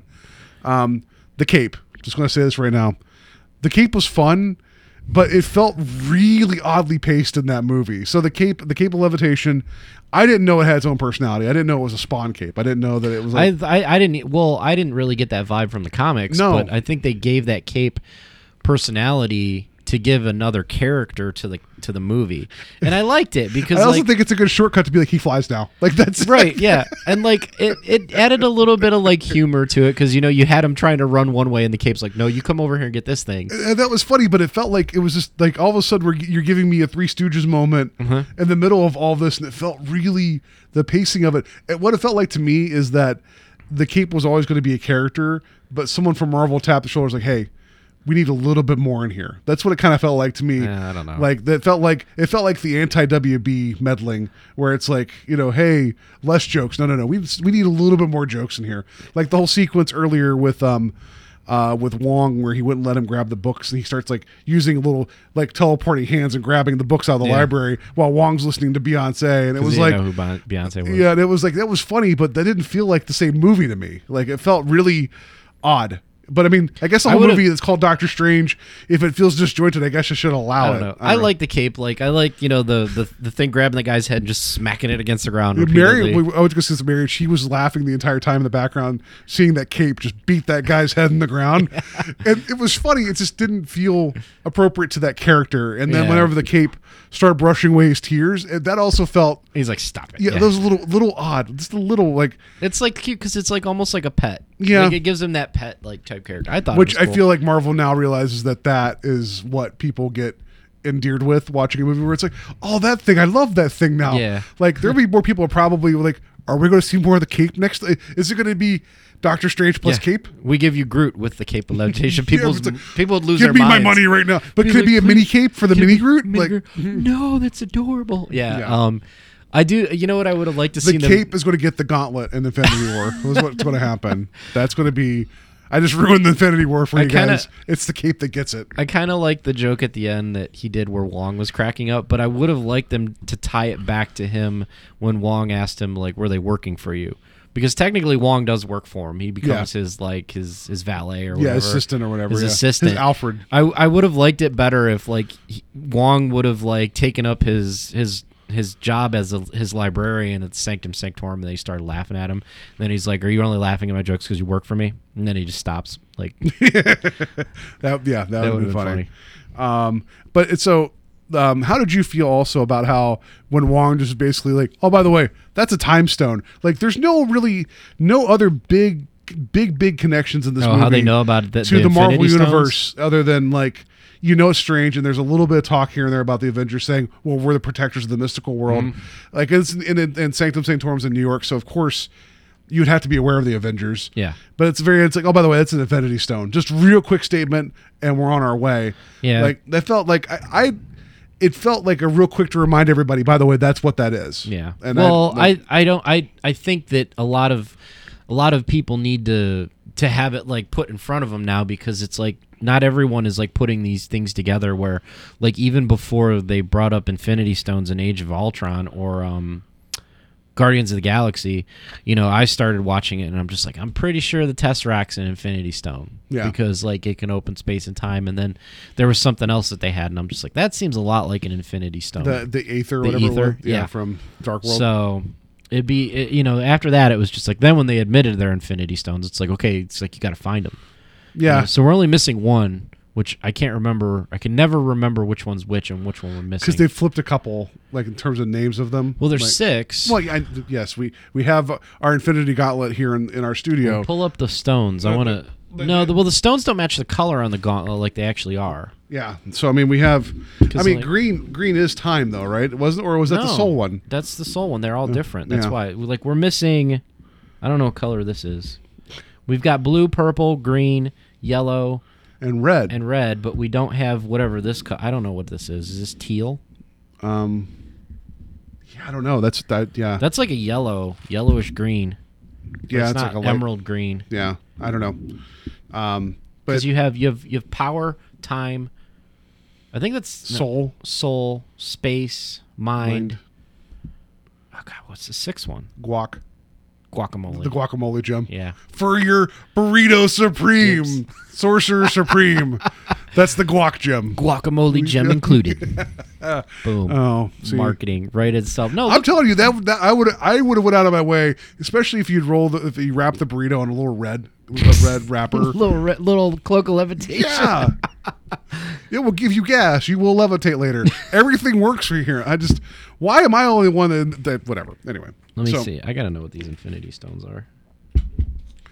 As, as you hear me moving this uh, bank, I have I have one of those big Infinity Gauntlet banks. I talked about it. I talk about it so often, but like when we started to do the show, I was like, I got to get an Infinity Gauntlet in here. So, and I love it. But yeah, the stones don't seem to match the what the the movies are doing because um the purple one that was in Guardians of the Galaxy that was the that was the the That's the soul gem. Soul Gem. Okay. Pretty sure it's a soul gem. Is that why uh, there Chris Pratt is dancing at the end of Yeah, his dance off? That's why I was able Yeah. to hold it because Oh. he's got soul. God, why don't the why Yeah. is the internet so hard? Oh, here we go. Okay, green. No advertisement. Come on. Is it for Taco Bell? No, it's for Oh. it's it's for Doctor Strange. Actually, no. Oh, okay. In theaters, no. Oh, it just backed me all the way out. Well, I'm gonna So, just keep talking. I'm gonna I'm, get I'm answer. Keep talking. So I want to mention, as we're wrapping up the talk of the movie here, that I thought it'd be funny to mention that this isn't the first time Doctor Strange has appeared um, in other media other than like comics. I mean, he's been in a bunch of video games, animated stuff, whatever. Orange. That's what we're missing. Orange is that what that's the colors? Maybe okay. That one on the right's orange, and then and the other one's yellow. Anyway, sorry. Um, And- what's what's orange supposed to be? Uh oh, okay. Oh, well, the colors are all messed up. So, green is supposed to be the soul gem, which is yellow, which is in Vision's head, Okay. and then purple is the space gem. So we're missing the reality gem. Hmm. That'd be a big one. The blue gem is obviously the mind gem that was in Loki's scepter. The tesseract, which is the space gem, is supposed to be purple. Uh, and then the time gem is supposed to be orange, and then the power gem is red. I wonder. I wonder how the reality gem's going to fit in. Do you think that'd be Captain Marvel? No. I would have thought the reality gem would have been in, In Doctor Strange because it alters reality. Yeah. yeah. Um, so uh, I found as I was reading about Doctor Strange, there was a Doctor Strange TV movie made in 1978. CBS made this because at the time they had the Incredible Hulk. They were also trying to get Spider-Man made, and this was a two-hour movie that was supposed to be a backdoor pilot, right? I mentioned it just because one, it wasn't called like Doctor Strange, D O C T O, it was like D R Strange, and one of the villains was played by Jessica Walters who is Yeah, Archer's mom, Archer's and, mom. and also um, the head of the Bluth family. She's Yeah. Lucille Bluth in Arrested Development. It's like that to me is really funny because I'd love to go up to her now and be like, "So tell me about Doctor Strange," and I'd probably get smacked by a martini glass or whatever. I thought that was great. Um, then the one that I've told, I've talked to Joe about this before, and I, I watched the trailer. Uh, Full Moon Entertainment, which are the people that are behind Puppet Master, all that other stuff. they had the rights to Doctor Strange in the '90s, and they started to make a Doctor Strange movie, and in pre-production they lost the rights. So they're like, screw it, we're gonna make it anyway and change the name. It's called Doctor Mordrid. Um, it is it has uh, our friend Jeffrey Combs, the reanimator, as Doctor Mordrid, and the movie the runtime's like 83 minutes or something. It's not even a full like hour and a half movie. I kind of want to watch it. Like, like they just changed a little bit and it's like, screw it, we're just gonna call it our own thing, and it's gonna Thank be God whatever. They, thank God they lost the rights. But Jeffrey Combs, though, I love. I lo- now that after watching Reanimator and his Doctor Mord- Mordrid, which I feel like they should just rename the movie Reanimator to Doctor Mordrid. That feels more of a good doctor name for someone who reanimates the dead. I kind of want to see him be a hero because I've seen him play a villain. So I don't know. I kind of want to. I kind of want to watch this. It's going to be shit, but I'm going to watch it. Yeah. Um, and then the other one I just want to mention, just because it's a loving uh, homage to Doctor Strange, is Doctor Orpheus from the Venture Brothers. oh yeah, hair, everything. Like Vincent Price looking dude with a cloak and a like his outfit looks like like Doctor Strange. Yeah, and it's pretty much everything except for the name, you know. So I just wanted to, just to mention that there's been other examples, and then also I know that um, in one of the animated versions, uh, Doctor Strange was voiced by Liam O'Brien, who does the voice of Illidan for War, for Blizzard. So there you go. When you think of Illidan, think, of of Doctor Doctor Strange. So. Um, of the 14 Marvel films, could you rate them in order of your favorites and no, least favorite? I'm joking. I wouldn't make you do that. Um, but If you give me time, I probably could. I'll give you. I'll, okay, I'm going to take this green gem and turn it back. No, uh, where do you place this in terms of like? There's there's one of these Marvel movies like I'll probably end up eventually owning pretty much all of them, but there's a couple that I go out and get day one. I know you don't buy physical media, but I still do. No, like uh, I I couldn't help it. I wanted to go get Ant Man. I liked Ant Man a great deal. Guardians I, I got would- day one. I would probably put it in the basket. I don't want to say like like ranked. I think there's baskets. Like there's there's like your there's like your Iron Man threes and your um, Thor twos, and they're over here. And I kind of would put Captain America one in there too.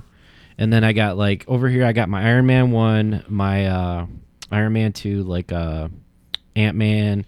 I put Doctor Strange in that basket. Um, Age of Ultron. No, maybe not Age of Ultron. Age of Ultron's a tough one. And then over here, you know, you got your like your Avengers, you got your civil, uh, your Civil War, your Winter Soldier, like the ones you're just like, oh man, like Yeah, just Guardians. Guardians is in that yeah. basket. Yeah. So there's a couple different baskets I'd put all of them in, you know. So It's like I, I have not been disappointed by a Marvel movie yet.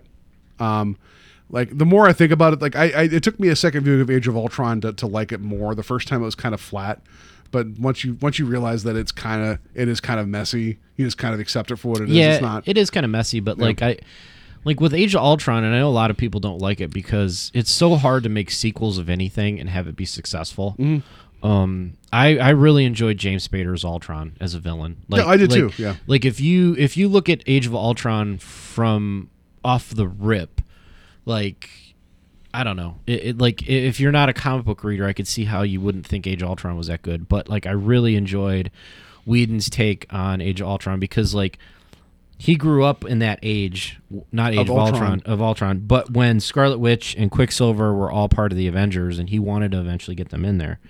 You know, and I even liked how they had the development of you know Scarlet or um, Scarlet Witch, um, Scarlett Johansson as Black Widow, like her character and the Hulk's relationship. I enjoyed that. I enjoyed Hawkeye being a family man and being Hawkeye. Um, you know, it was nice to have a good portion of the movie set aside for not just, you know, explosions and Iron Man and, And Captain America and and- Hulkbusters and stuff like that. That of course had to be in there, and that and that was that was amazing. But the other, but what it what it takes for me for a Marvel movie to be like, whoa, is to have those parts of that movie, but then the other pieces still make you really enjoy the rest of the movie. Mm-hmm. And not to say that without the exploding Hulkbuster fights and things like that, these movies would be terrible.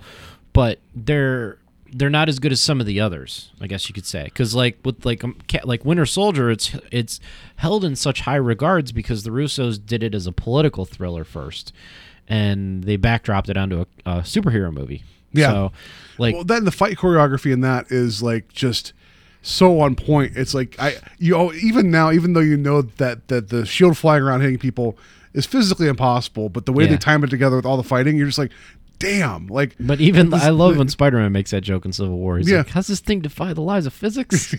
like, But even then, like in, in um, Civil War, whenever there's that up and down hallway fight with Bucky and, and, and Captain America when they're getting Yeah. away from the people, like whatever uh, the special forces that are coming in, and they use part of the stairwell as part of the fight. That's that's freaking awesome. And I'm not saying that like the fights in like, the fights in Strange are more like um They were good like, fights. They're they're more like like awe-inspiring in the sense of like the visual and some of the choreography is good too. Like the the ancient one, Tilda Swinton, like I just I kind of wanted to see her kick more ass. Like she was awesome. I liked Right. how she's like, I'm going to make mystical fans. It's going to beat the shit out of you. I was like, whoa. "Oh, she's fighting with." I was the first thing I was like, "Oh, she's fighting with fans." I'm like, "That's pretty cool." yeah.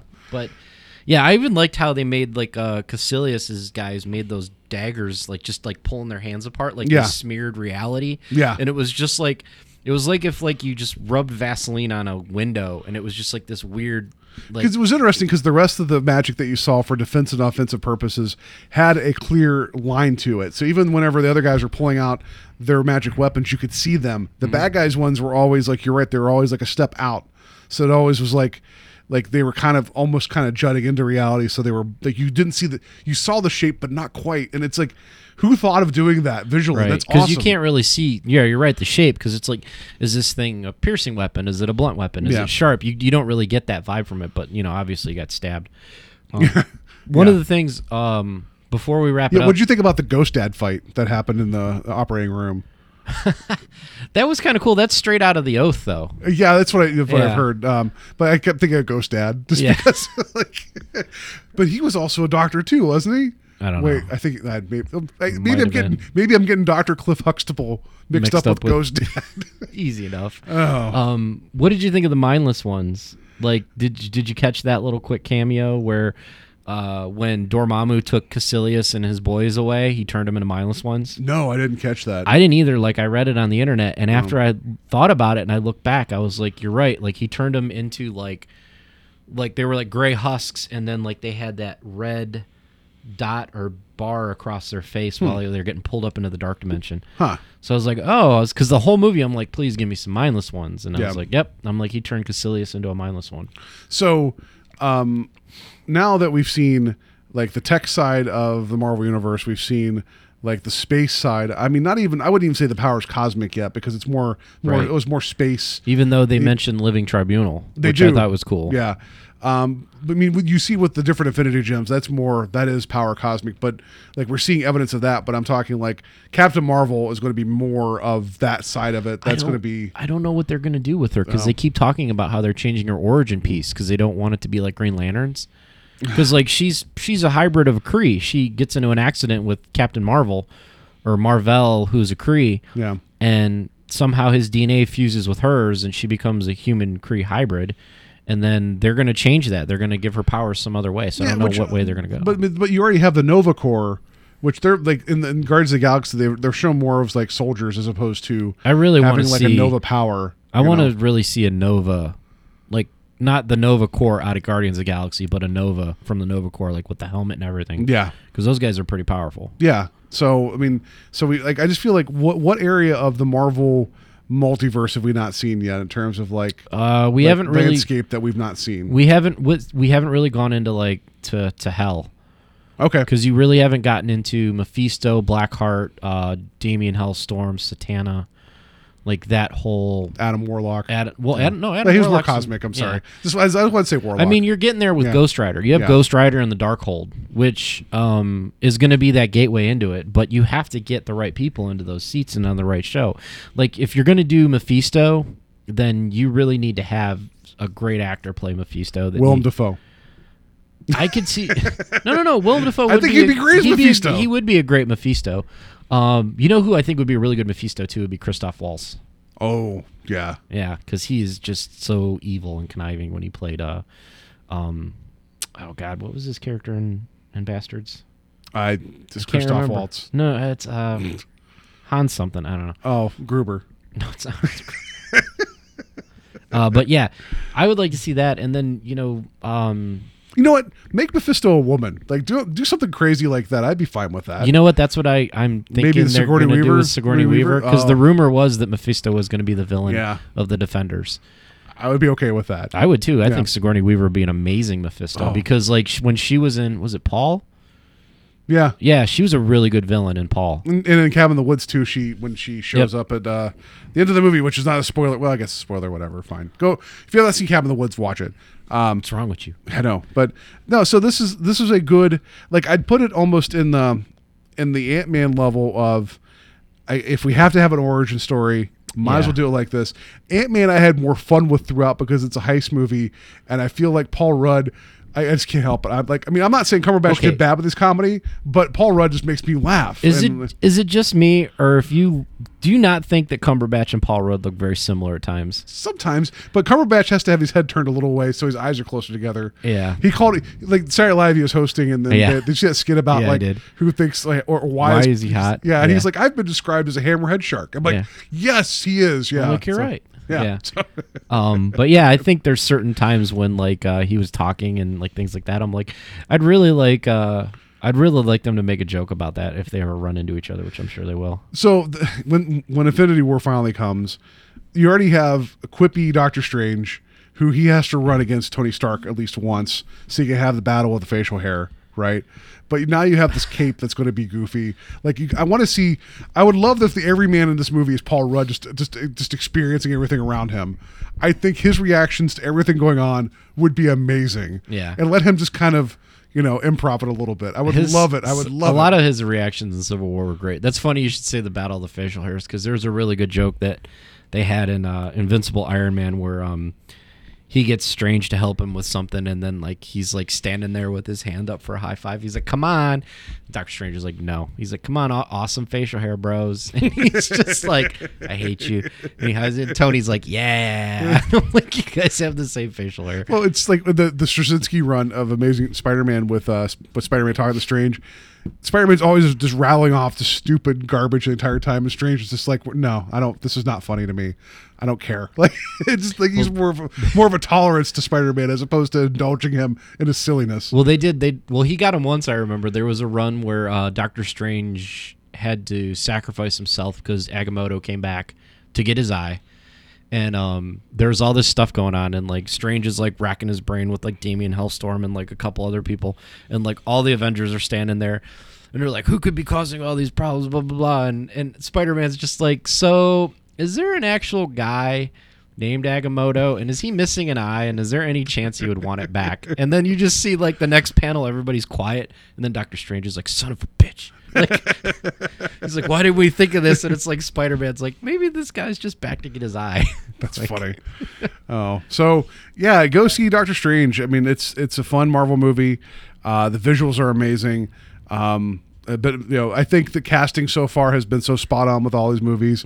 I think everybody now that's anybody Mm-hmm. Oh. is excited to be picked to be in a Marvel movie Speaking now. Speaking of casting, I really like the guy that played Mordo. I can't say his name. Oh, Um, Chi Chiwetel Ejiofor. Yep, Uh, you- you did it. The the bad guy from from uh, Serenity. Serenity. Yes, because Yeah. like he definitely and towards the end of the movie definitely channeled that, and I loved his character in Serenity. Yeah. like he was a very cold, calculating villain, and I feel like Mordo is definitely one of those like creep, not creepy. Like the thing is i don't like and this is great i don't disagree with his his reaction like i've been lied to and i feel like maybe maybe this is all the problem now not Right. you know i liked i liked that approach But that's the thing is like Mordo's not like maniacal where he's like like I want to destroy the world, Mm-hmm. but he's just has a chip on his shoulder, a really big chip on his shoulder. yeah So- and that's that's a good that's a good a setup good for a villain, villain yeah. because you can also relate to it too right, Right, so- that's the way doom should be but they never have Oh done God, yeah. they they man, if they ever get Doom back, it's they got to kit glove that man because Doom you can't you can't f up Doom. no I'll, be, So- I'll be so mad. Doom Yeah. is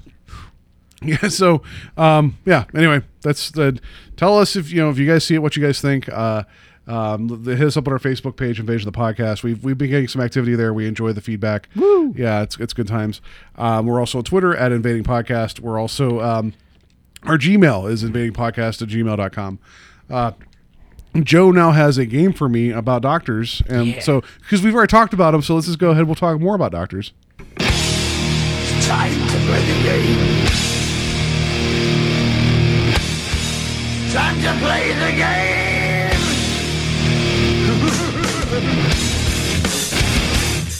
all right. So I came up with a game because I saw this thing on the internet years ago. It was funny. I don't remember where I saw it, uh, but um, it was basically like a, a graph chart of doctors, and it had the one axis was doctors that you you would kind of be in good hands with, you know, somebody that you could trust or take care of you. And then all the way at the bottom of the axis, you have doctors that you just need to stay completely away from. Uh, and then the, I was going to mention some examples, but they might end up on this list. So right, yeah, I don't want to. I don't want to Yeah. mention examples just because they might end up in the list. like, so like that's the, like the doctor that's- Family Guy. Yeah, that's the x axis, and then the y axis is the amount of training these doctors have. So let's see where they all fall. And like, I'm gonna give Paul some very like, I want to say vague clues. He might he might get them right. Okay. you know, just off the clues. But if not, I'm gonna give you four pass, not passes, but I'm gonna give you four other clues of where they actually land on the chart. Oh, okay. Gotcha. So you can mark where they're at, and if you get the person right, I'll tell you where they're at on the chart, and we can debate whether or not the chart is right. But um, it might help you to guess where they are. All right, so if I don't win, it's rigged. all right, so uh, hold on, let me let me let me. This is this is going to be X, and then this is Y. Okay. So X will be first, and then Y is last. So if I give you okay, so the first one I'm going to give you is a negative. Oh no, wait, I don't want to give you the the coordinates until you ask. All right, so Hit. I'll give you these three clues about this doctor. Okay. The doctor has been known to have an attitude. Uh, the doctor likes dogs and multicolored candies, and they also love California.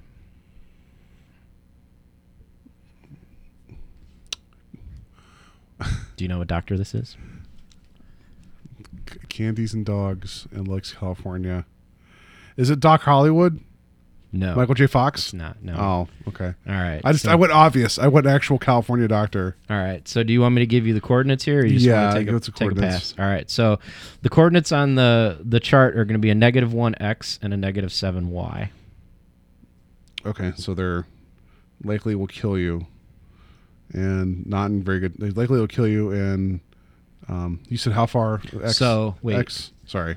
So you'd be negative negative one here, Okay, and then you'd be uh, negative seven in training. So you're about to reveal how bad I do in math and plotting things. they'd so- be right there. Yeah, I don't know Okay. the plotting. All right. So Um, that was Doctor. is that Doctor Nick Riviera? no, Shit, it's another good one.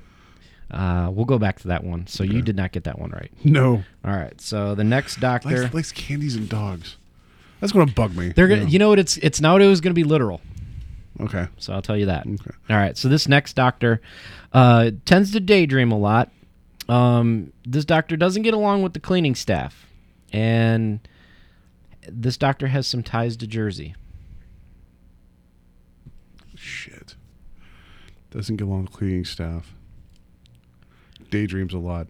Oh, yeah, okay. It's JD from Scrubs. It is JD from Scrubs. All right. So JD was a, a four on the X and a six on the Y. So four and then Six. right there. Okay. Yeah. Visually doing this, okay. All right. So yeah, he was.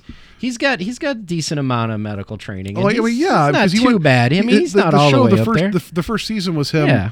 like doing his um, what do you, not not interning, but yeah, like he he got better as a doctor as the show went on. All right. So, all right, this one here. Uh, Hates the cleaning staff. That's I was like, wait a second. well, yeah, that was kind of the yeah. janitor giveaway. Yeah. All right. So this doctor here is um, uh, this doctor eats like a goat. Um, rocks some mean flip flops, and why not this doctor? Why not this? That's Doctor Zoidberg. That is Doctor Zoidberg, and he is on negative three, negative one. so negative three y or negative three x. So he, I really wouldn't, I wouldn't really trust. Uh, no, you're going the wrong way. Shit. X is down, up and down, Okay, so um, and then a negative one. and then three. No, that's Wait. not right. I Jesus Christ. I'm sorry. Here, I'm gonna, I'm I'm- gonna just, go, I'm just gonna. Th- do, thank you. Since I can't do this. so he's at. Uh, so real, real quick story. When I was in, in, in high school, uh, I took geometry. and We did six week uh, instead of like the like you know I don't know how you did your report cards like every semester. They used to do them like like like you know the halfway through the semester, and then you got your final report card. We did them quarterly, so you had three letter grades, and they would average out for the semester. In geometry, my second semester, I got a B, an A, and a D. What's that spell? bad. I shouldn't have taken algebra two. so Yeah. All right, so we got Zoidberg. Um, oh, here we go. All right, all right. This doctor was this doctor number four. Okay. Uh, That's Jon Pertwee. this doctor wants wants everyone to be like them. Uh, this doctor is always one of a kind, and this doctor there's there's nothing like this doctor. Every, he wants everybody to be like him. Mhm. It- Or, or her. There's Or her. there's female doctors on here. there's female. doc- It could be her. That's sexist, Paul. Um, he wants everybody to be like him, but he's one of a kind. Mhm. I I want to say Doctor Who, but that's not right. It's not Doctor Who. Um,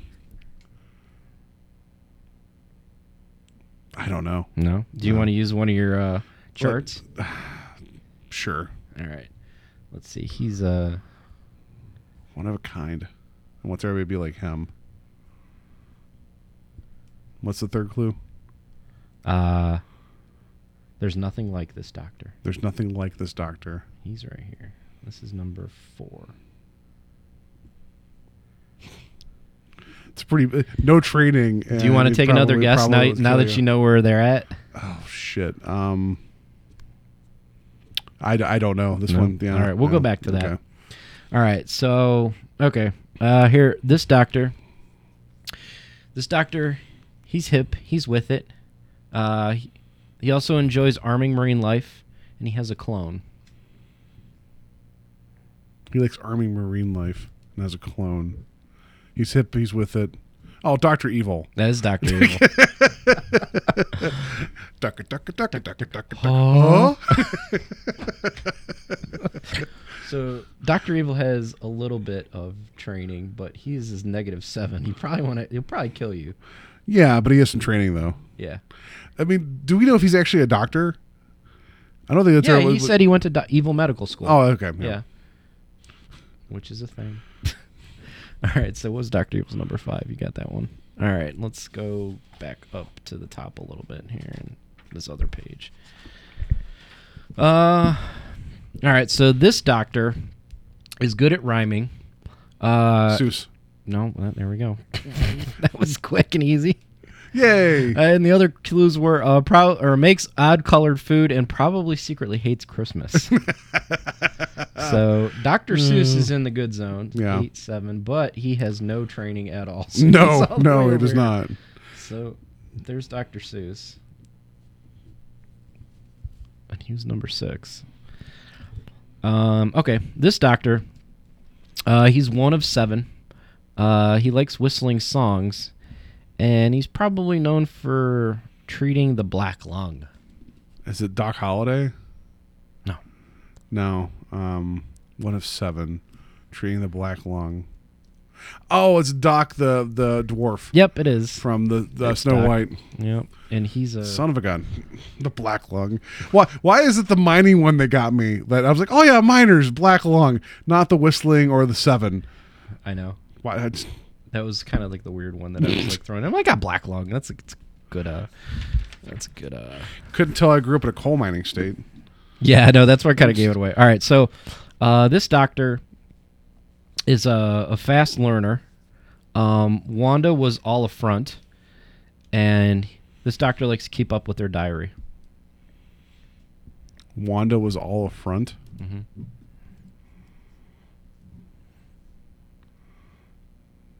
What was the first clue again? Uh, they're a fast learner. A fast learner.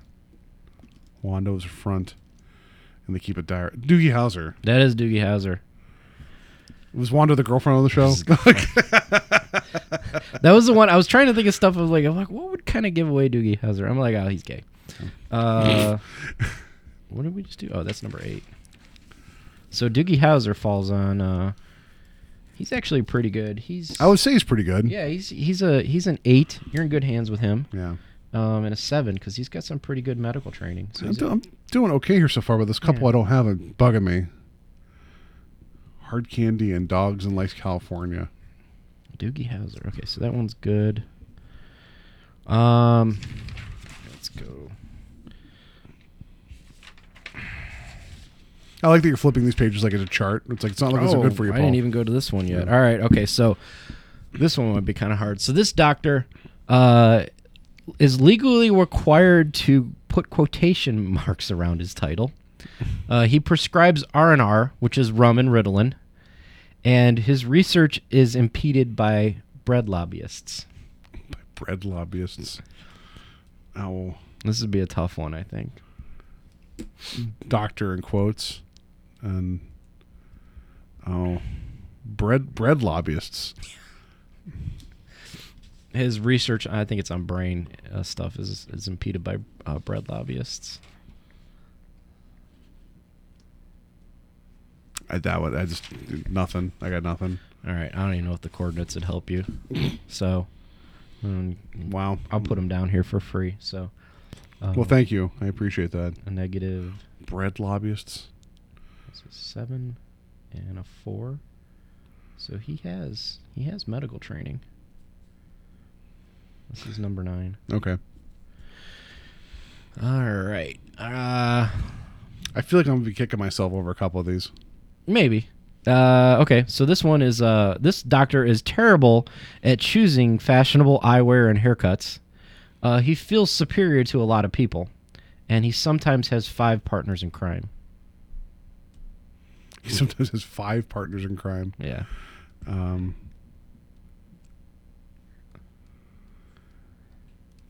eyewear and what? Haircuts. Eyewear and haircuts. Five partners in crime. I, nothing. I Nothing? just nothing. All right. So do you Yeah, do you want to go to the coordinates or do you want to? Just well, we'll get. Th- how many more do you have, and then we'll go back to the ones I I missed. Uh, there's a couple. okay. Uh, I got quite a bit actually. Okay. So, all right, we'll go back to that one. So this was number ten. You didn't get okay. Uh, I was feeling good there for a minute. Now I don't feel so good anymore. all right, here this one. Uh, this one has a problem with hammers, and he- they love to sing, and they try to impress horses. Is it Doctor Horrible? It is Doctor Horrible. Another Neil Patrick Harris yeah, one. I know. NPH is on there twice. Yeah. Yeah. Um, he is a where's he at? Negative four in far in terms of doctor knowledge, because I think he, he doesn't have an actual doctorate, and then he's a negative seven for how. Yeah, he would definitely want to kill you. Yeah. So. All right, that was number eleven. So we got that, and then uh, all right, let's try this one. Uh, this doctor hates small woodland animals. Uh, owns a large amount of mustache wax, and probably can make a mean omelet. Hates woodland animals. Has mustache wax.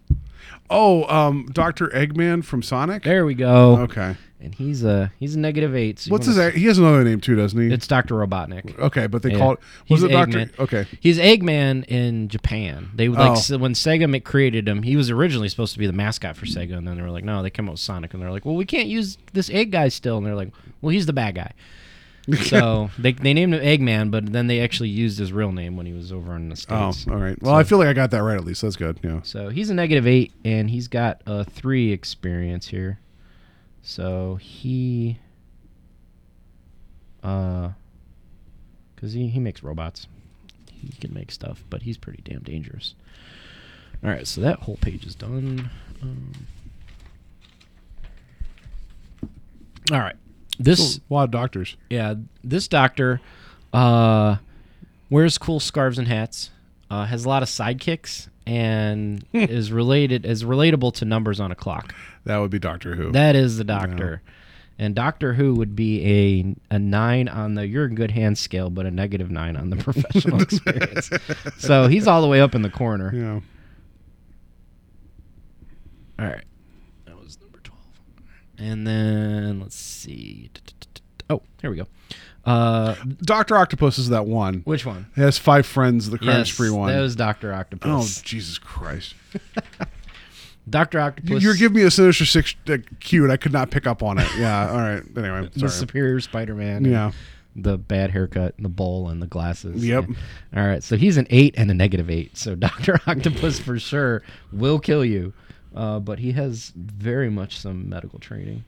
Okay. Well, I'm glad that I. That that came to you. yeah. So we got Doc Ock. Oh. All right. So this doctor is European. Uh, tends to be a fan of Superman, and also doesn't think that young girls can be wrong. Young girls can be wrong. Fan of Superman. And from Europe. Yeah, it's from Europe.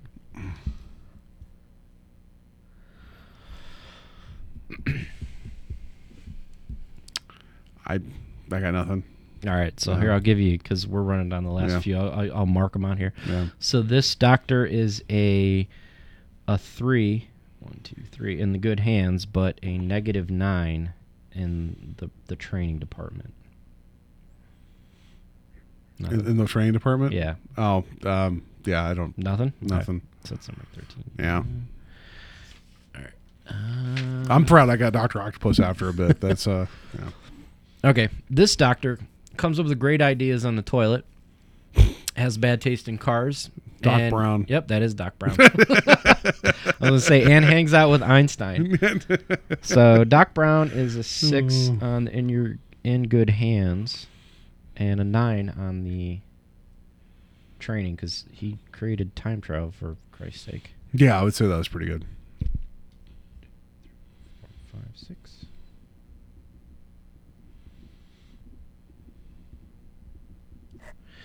All right. Well, is one of those doctors Indiana Jones that you've already mentioned? Okay, Doctor Jones. Okay, All right. This doctor. is Doctor Jones. It's not Dr. Jones.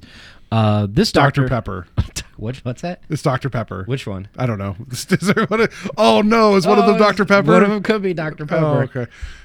Um, uh, this doctor is a pioneer of medicine. Uh, you could live, or they could let you die, and they could probably ski well. Oh, um, um, they could probably ski well.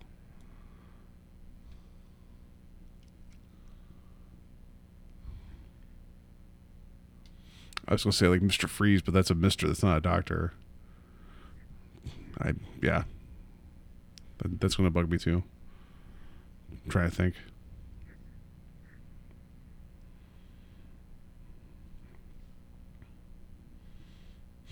You're gonna be like, this one is an Eddie Murphy movie where he talks to animals. Be like, I don't want to answer that question. No, it's not. All right, we'll come back to that one. Okay. So I think we're almost done. What do we got here? Okay, here, this doctor. Uh, you'll probably get this one. This doctor, uh, their middle name is Vincent, and the doctor. This doctor has fantastic hair, and could be found at Baker or Bleecker Street. Oh, that's uh, Doctor Watson. No, Baker Bleecker Street. Oh, you're talking about uh, Doctor Strange. That is Doctor Strange. Okay, but I was thinking of like you. I knew when you knew Bleecker, I was yeah, like, ah. wait, wait, what? No, yeah, okay, fine. Yeah, Doctor Watson too. Yeah. Yeah. So Doctor Strange is an eight and a nine. So he's you're in good hands with Doctor Strange, and he's And I feel like you want to you snuck in a Doctor Wily in there somewhere too, and I don't know who that is. So oh, uh, so we got that one. That was uh, sixteen. All right, we're almost done. Uh, this one can be, all right. This doctor can be rusty at times. Uh, they hate butterflies, and they had a dangerous college roommate. oh shoot, um, Doctor Rusty Venture That is Doctor Venture. hates butterflies. All right, so he's down here because he, you're not in really good hands with Doctor Venture, No, and he doesn't actually have a doctorate. it's from some Chinese place. I remember it was like the community college of some. I'm like, okay. Uh, we did that one. we missing anybody? I think I got two more. Okay. All right. So this doctor considers himself a life coach. Uh, can't let go of his 70s mustache, and if you're coming to him for advice, it's probably too late.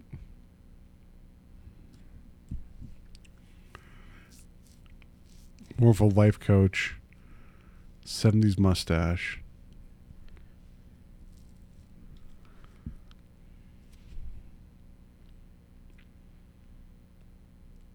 I yeah, I'm I'm blanking on that one too. Okay. just- man. All right, and the last doctor here, uh, really gets inside Ray Liotta's head. Um, is a lover of fine cuisine Oh, and tends yeah, to work with the FBI. uh, yeah, the freaking. oh, why is the name blank? I mean, I know it's Anthony Anthony Okay, Hopkins. you know it's Doctor. Uh, yeah, Hannibal Hannibal Lecter. Yeah. So- when you said gets in Ray Liotta's head, I knew exactly. What, yeah. Okay. He's all the way down here. Yeah. He's on the complete a- opposite axis of uh, Doctor Who. I would right. imagine. Yeah. All Make right. sure. Did I get everybody? I think I got everybody. Is there anybody I'm forgetting? Oh, I got Doctor Venture. Uh, Doc Brown, J.B. Howser. Yeah, we got everybody. All right. Okay. So, uh, the first one you missed, which was number one. Number one. so all the way back at the beginning. Uh, this doctor has been known to have an attitude, uh, likes dogs and multicolored candies, and loves California. That's Dr. Dre. oh. The multicolored candies probably threw you off, but I was trying to find a different way to say M and M's. oh. Okay. Um, well, and Snoop Dogg. Uh, and then um, you're right. That was very literal. I just didn't pick up on that. At yeah, all. that's why I was kind of like, trying to be Loves literal about it. California. Oh, I'm an Um, idiot. Number four was Dr Pepper. Really? What, Yeah. and what was the clues? Uh, it was all like their slogans. Where is it at? Mm-hmm. Uh, wants everyone to be like them. Who you want to be a Be a pepper, pepper too. too. and then always one of a kind. And there's nothing like a Dr Pepper. Oh my goodness. Yeah. Um, and they were actually uh negative ten. They have no Dr Pepper has no training. no. And negative eight. You should probably stay away from Dr Pepper. Mitch Hedberg had a whole thing too about why he didn't trust Mr. Pibb versus Dr. Pepper. He's like, why'd you have to leave school so soon? Start making soda. Uh, and then oh, what was this one right here? Number nine. Who was that? Oh, number nine. Uh, that was Doctor Spaceman from Thirty Rock. Darn it. there's a lot of Dr. stuff. Leo Spaceman. Dr. Leo Spaceman. Like, there's not many. Uh, there's not many good things to tie into Spaceman. I just I like at the beginning of that show whenever like uh um Tracy Jordan kept saying Doctor Spaceman. Doctor Spaceman. and, Doctor then, Space. and then he eventually is like, yeah, I'm Doctor Leo Spaceman, and and, and, and Liz, Liz is like, I owe you an apology. Like, uh, what else do we got? that's a got good here? one. Oh, Uh, number fifteen was Doctor Quinn, Medicine Woman. oh, That was who uh, was a pioneer of medicine because she was a Pioneer pioneer, woman, Woman, and then uh, you could live her. You could live, or they could let you die.